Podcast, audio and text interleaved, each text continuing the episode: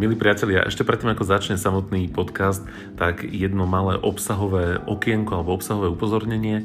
Asi prvá polovica obsahu tejto časti bude o tom, čo nerobiť, ale teda dopredu hovorím, že potom v tej druhej časti alebo druhej polovici budeme hovoriť aj o tom, čo robiť z pohľadu tých jednotlivých tém, o ktorých sa budeme rozprávať. Ja iba teda, že v tom samotnom podcaste alebo v tej nahrávke som to na začiatku nepovedal, tak dávam takýto maličký spoiler, trailer, jednoducho proste taký maličký obsah.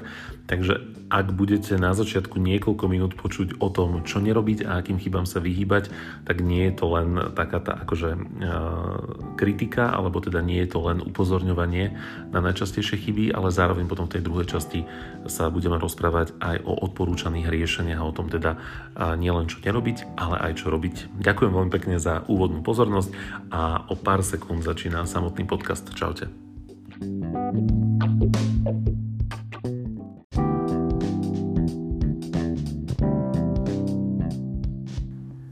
Milí priatelia, vítajte pri našom ďalšom spoločnom audiostretnutí. Od mikrofónu vás pozdravuje Oliver. Ideme sa opäť rozprávať o téme e-mailový marketing a MailChimp.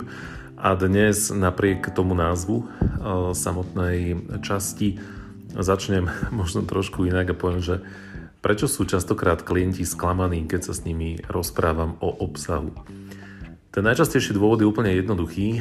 My ako keby stále máme pocit, že marketing a reklama majú byť niečo niečo bombastické, niečo neprehliadnutelné, veľké, um, blištiace, krikajúce, takéto, takéto bordelové srdce, ktoré tam na vás neonové, ktoré tam na vás nejakého amerického bulváru uh, svietí a kričí a, a, alebo, alebo nejaký rachot nejakého šialeného koncertu, ktorý počujete na kilometre a blížite sa k nemu. Mne to dokonca niekedy pripomína také tie úplne internetové začiatky, keď, keď sme mali v prehliadačoch tie najblikajúcejšie uh, banery, ktoré častokrát úplne pomaly epilepticky tam na nás blikali a menili farbu a boli veľké a všade skákali. A ako keby máme pocit, že o tomto by mala byť reklama, marketing. Možno teraz trošilinku som to preexponoval a dal to do nejakého hraničného nastavenia, ale častokrát toto je reakcia, alebo takáto podobná reakcia je, myslím teraz nejaké sklamanie, keď sa rozprávame s klientmi o tom, ako by mal vyzerať newsletter, ako by mala vyzerať správa v rámci mailového marketingu a ja sa im vždy snažím povedať, že správme ju čo najjednoduchšie. Čo najmenej zložitých grafických prvkov, čo najmenej rušičov pozornosti, odpútavačov pozornosti od toho, čo je skutočne kľúčové a tým je samotný obsah. Prečo o tom hovorím a prečo, prečo v jednoduchosti a v minimalizme je naozaj sila? Tých dôvodov je, je niekoľko a pokúsim sa ich vymenovať aspoň zo pár, ale samozrejme našli by sme ich oveľa, oveľa viacej, ale myslím si, že tie najdôležitejšie si vieme pomenovať úplne jednoducho a úplne v skratke.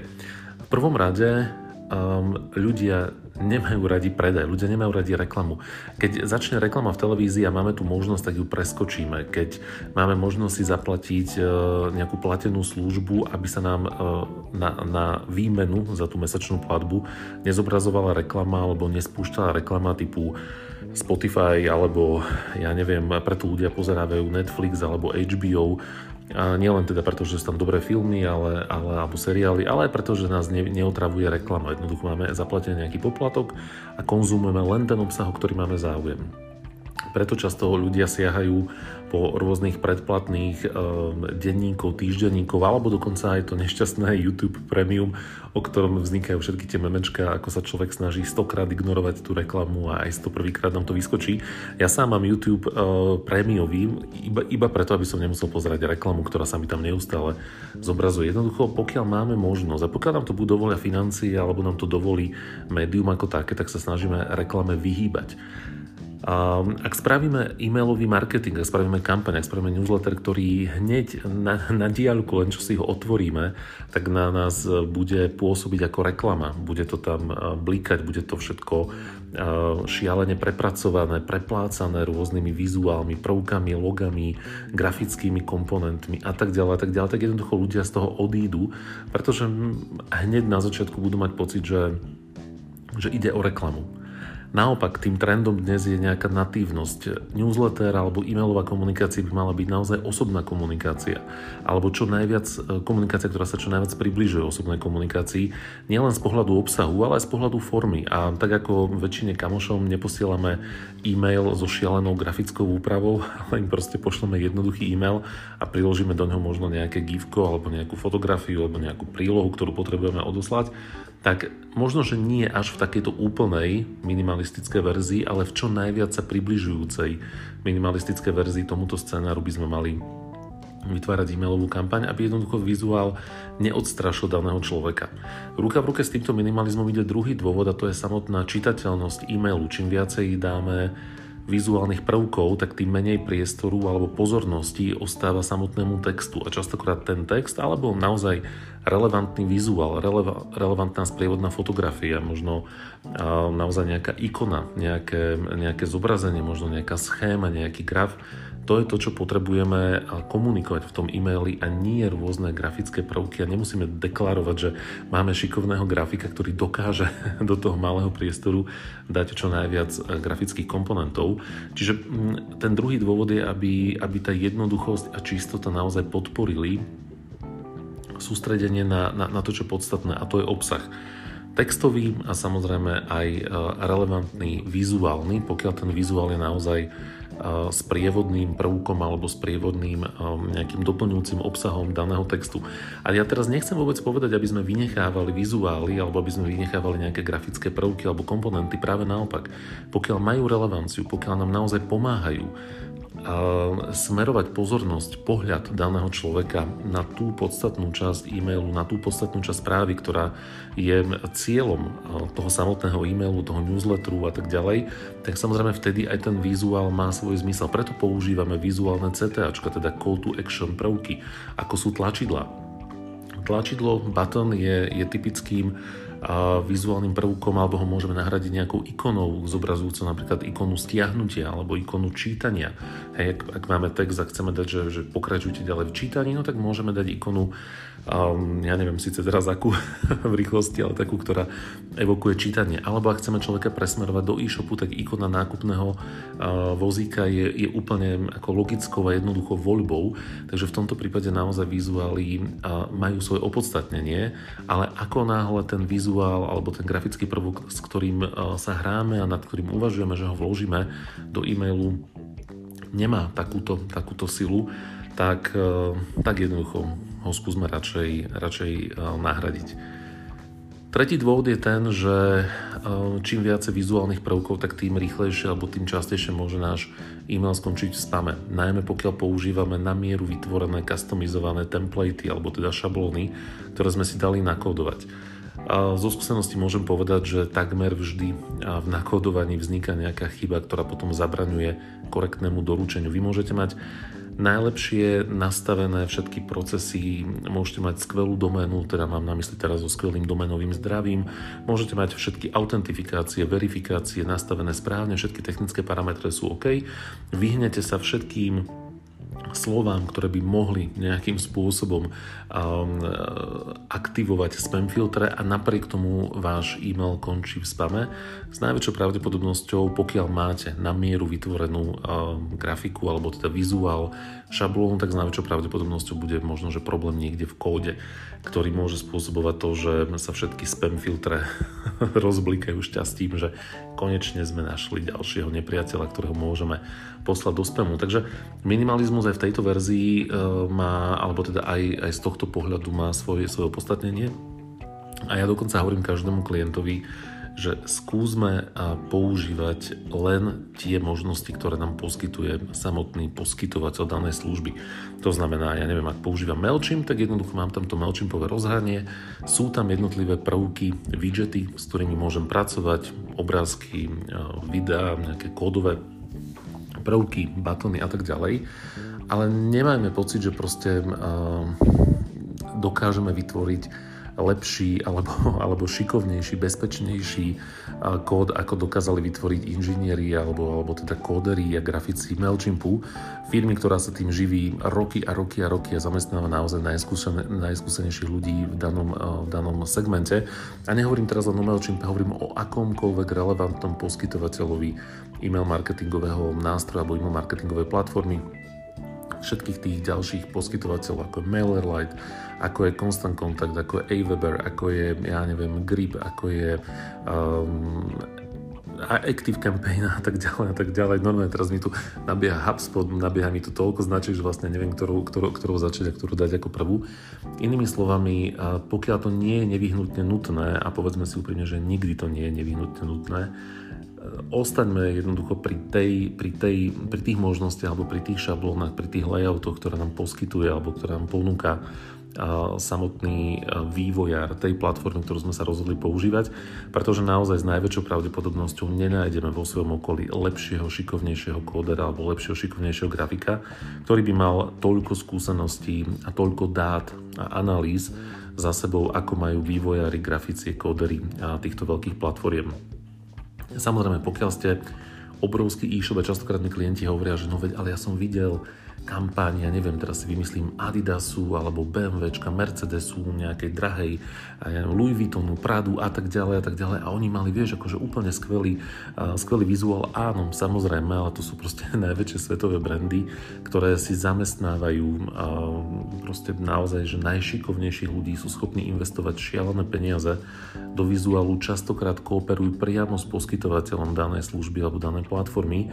A dokonca by som povedal, že mnohokrát, keby sme si naozaj rozmenili na drobné všetky tie kampane naozaj týchto veľkých dizajnerských, automobilových, technologických, retailových značiek, tak by sme častokrát videli, že paradoxne naozaj používajú veľmi jednoduchý vizuál, častokrát biela plocha s peknými fotkami, s, možno že s pekným fontom, pekne, pekne rozčlenené, hrajú sa možno trošku s farbami, ale vo väčšine prípadov sú to paradoxne veľmi jednoduché a veľmi minimalistické verzie.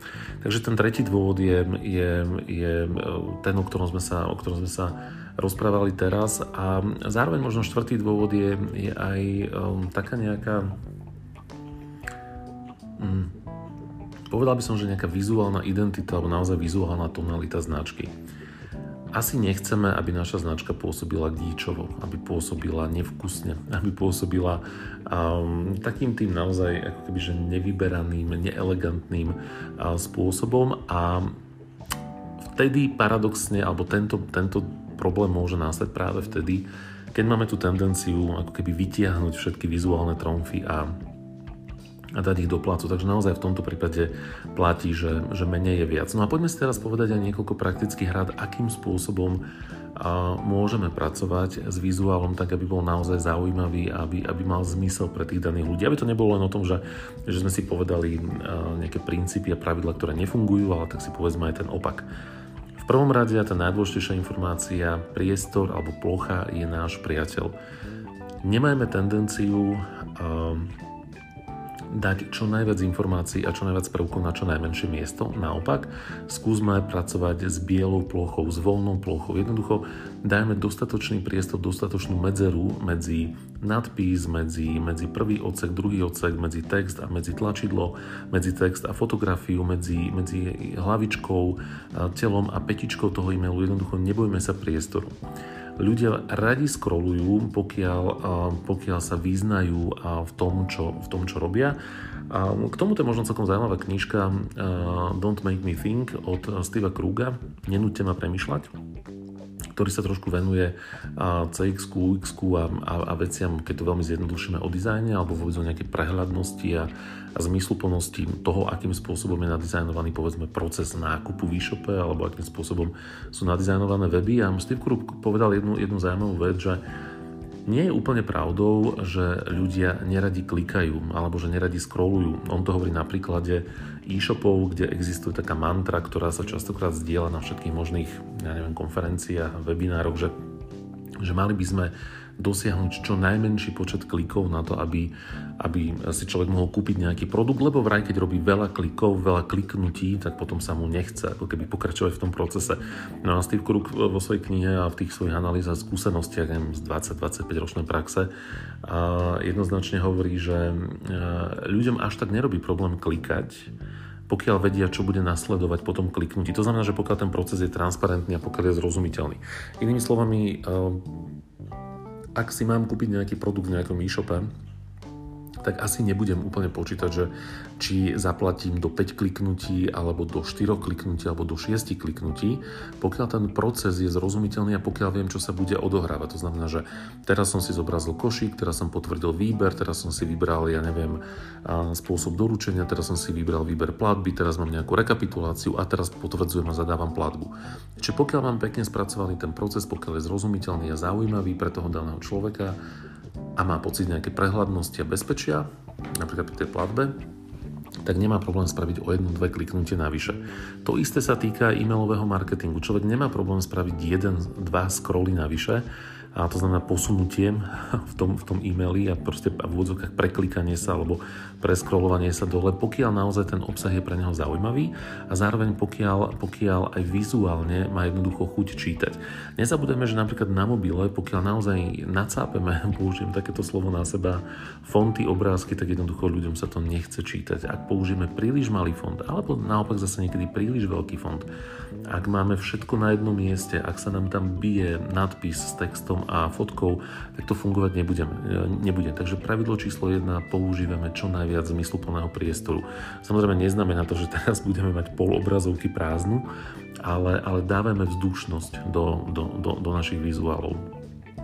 Pravidlo číslo 2 neexperimentujme s fontami, alebo teda ak to dám do toho pozitívneho rámca, tak používajme jeden, maximálne dva fonty, s tým, že pokiaľ to je možné, využíme tzv. web safe fonty alebo bezpečné fonty. Veľmi zjednodušené sú to všetky písma, ktoré vám ponúka v tom defaultnom základnom nastavení poskytovateľ vašej e-mailovej marketingovej služby. A väčšinou je to Helvetica, je to Arial, je to možno nejaká Verdana, Tahoma, je to možno Courier, možno nejaké, nejaké doplnkové ďalšie fonty, Meriwether a podobne. Častokrát sa e, to rozšíruje o, o nejaké doplňujúce fonty. Prečo by sme mali používať tieto fonty? Jednoducho preto, lebo máme istotu, že sa korektne zobrazia, že budú správne zobrazovať diakritiku, že, že, že budú schopné sa zobraziť na v zásade, v zásade asi každom jednom zariadení, na každom jednom operačnom systéme, na každom jednom e-mailovom kliente a podobne. Samozrejme môžeme operovať s našimi vlastnými fontami, môžeme cez um, práve nejaké vlastné nakodovanie šablóny vložiť vlastný fond, ale opäť už robíme nejaký zásah, ktorý sa nemusí úplne vždy ako keby tešiť obľúbe na tej technologickej strane toho, toho čitateľa.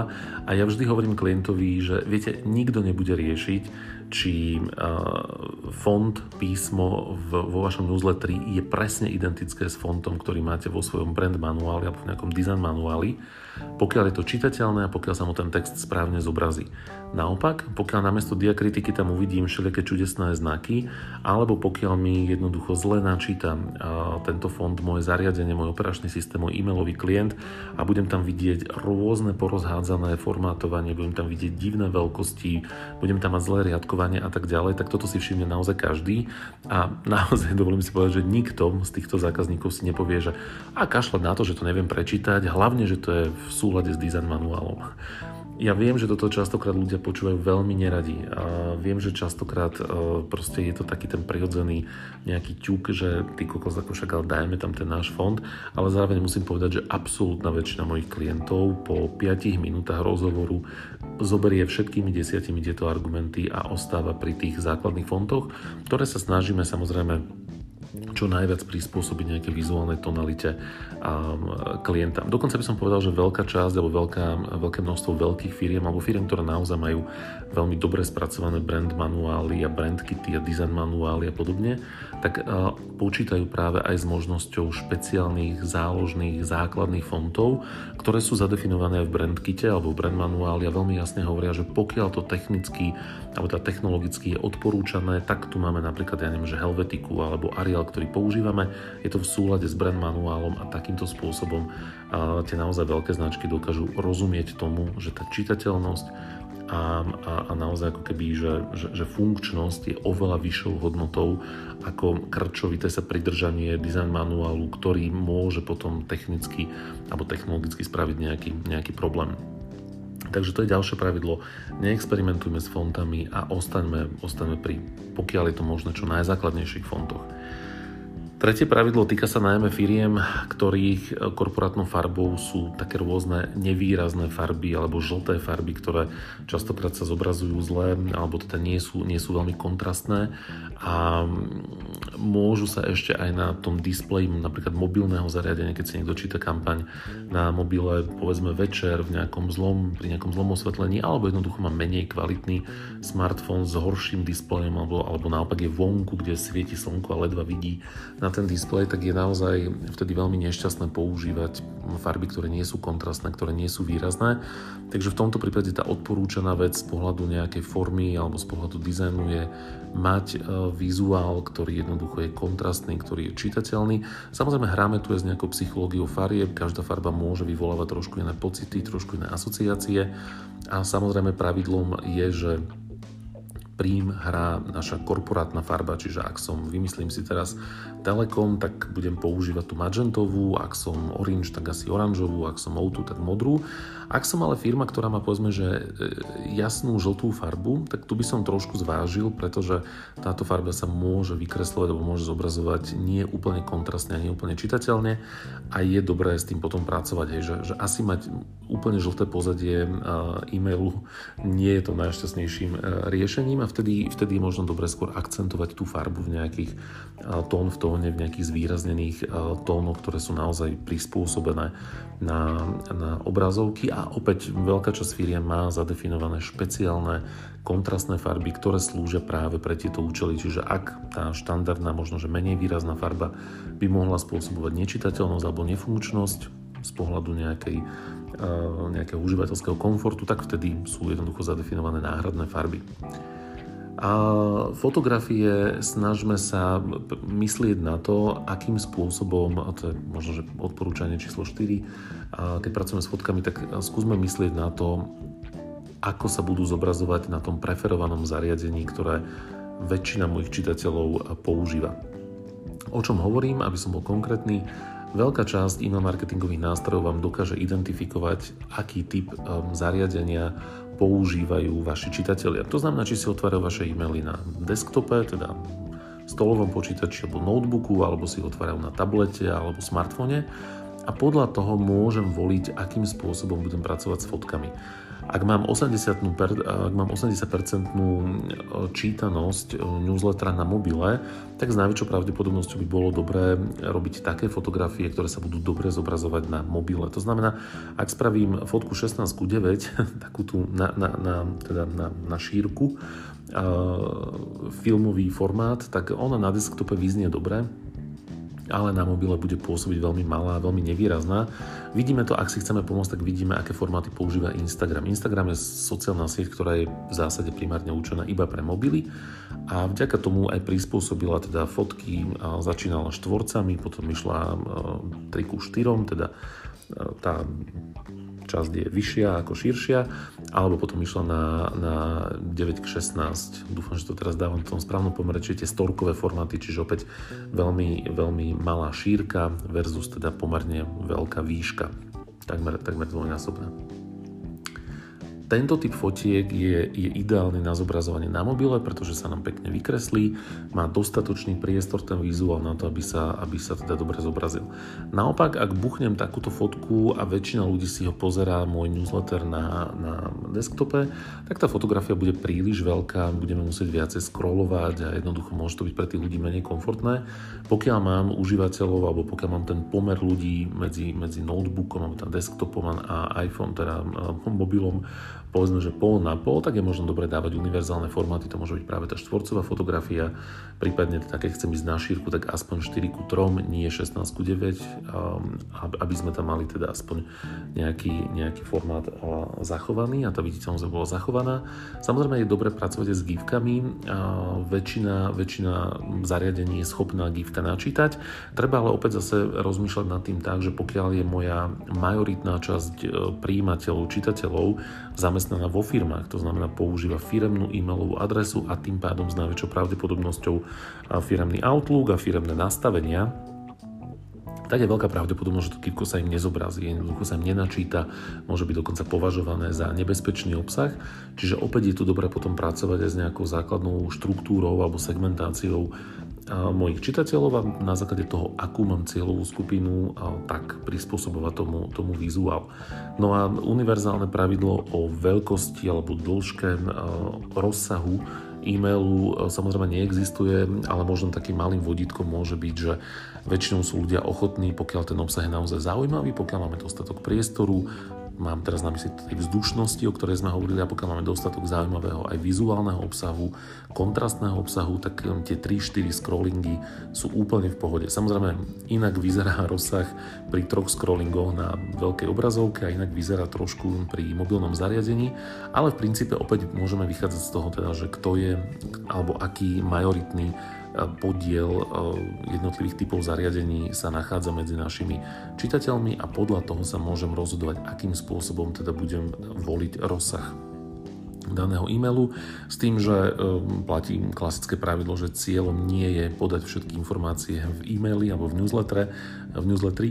Cieľom je zaujať pozornosť a potom presmerovať človeka na tú final destination, na tú finálnu cieľovú stanicu, to znamená na našu web stránku, na náš blog, možno na náš Facebook, na náš LinkedIn, na náš e-shop, na náš podcast a tak ďalej a tak ďalej. Takže nie je potrebné prepisovať všetky články v jednak jednej, ale naozaj dať 3, 4, 5 riadkov ako teaser, ako, ako upútavku a potom dať tam tlačidlo alebo link, pokračovať v čítaní, aby sme toho človeka dostali tam, kde potrebujeme, kde už bude mať väčší priestor a kde naozaj môže zobraziť e, tú informáciu v celom, v celom znení a v požadovanom rozsahu a vďaka tomu potom dokážeme práve na tie 3-4 scrollingy dať pomerne veľa obsahu, rôzneho obsahu, ktorý môže byť zaujímavý pre ľudí a môže odkazovať na rôzne typy toho finálneho cieľového obsahu, či už to budú články, či už to budú nejaké videá, či už to budú príspevky alebo konkrétne produkty. Milí priatelia, dalo by sa o tom hovoriť veľmi dlho, takže kľudne poďte do platenej konzultácie. Musím, musím dať, že nejaké promo, lebo však stále, stále sa tomu vyhýbam. Nie je to teraz v dobrom, len už minulo mi niekto hovoril, že počujem, ty tam všetko povieš v tých podcastoch a potom, ale vďaka Bohu stále e, ľudia naozaj, že, že chápu a vnímajú, že tieto podcasty sú možno takou ochutnávkou, alebo naozaj riešime e, niektoré veci a snažím sa byť naozaj čo najviac konkrétny, ale samozrejme vždy každá jedna kampaň, ak naozaj chce dosahovať dobré výsledky, tak je potrebné sa jej venovať individuálne, takže pokiaľ by vám nestačil tento obsah, tak kľudne mi dajte vedieť a môžeme e, si dohodnúť nejakú, nejakú spoluprácu. Toto bolo trošku samozrejme na odľahčenie, tam s tým, s tým, s tou platenou konzultáciou. A verím, že tie informácie boli užitočné, verím, že vám to pomohlo možno aspoň trošku inak začať rozmýšľať nad tým, ako dizajnovať, ako vytvárať formu obsahu v rámci, v rámci newslettera a budem sa tešiť na naše ďalšie spoločné stretnutie pri niektorom z ďalších dielov tohto nášho audio podcastu. Majte sa krásne od mikrofónu, vás pozdravuje Oliver. Čaute.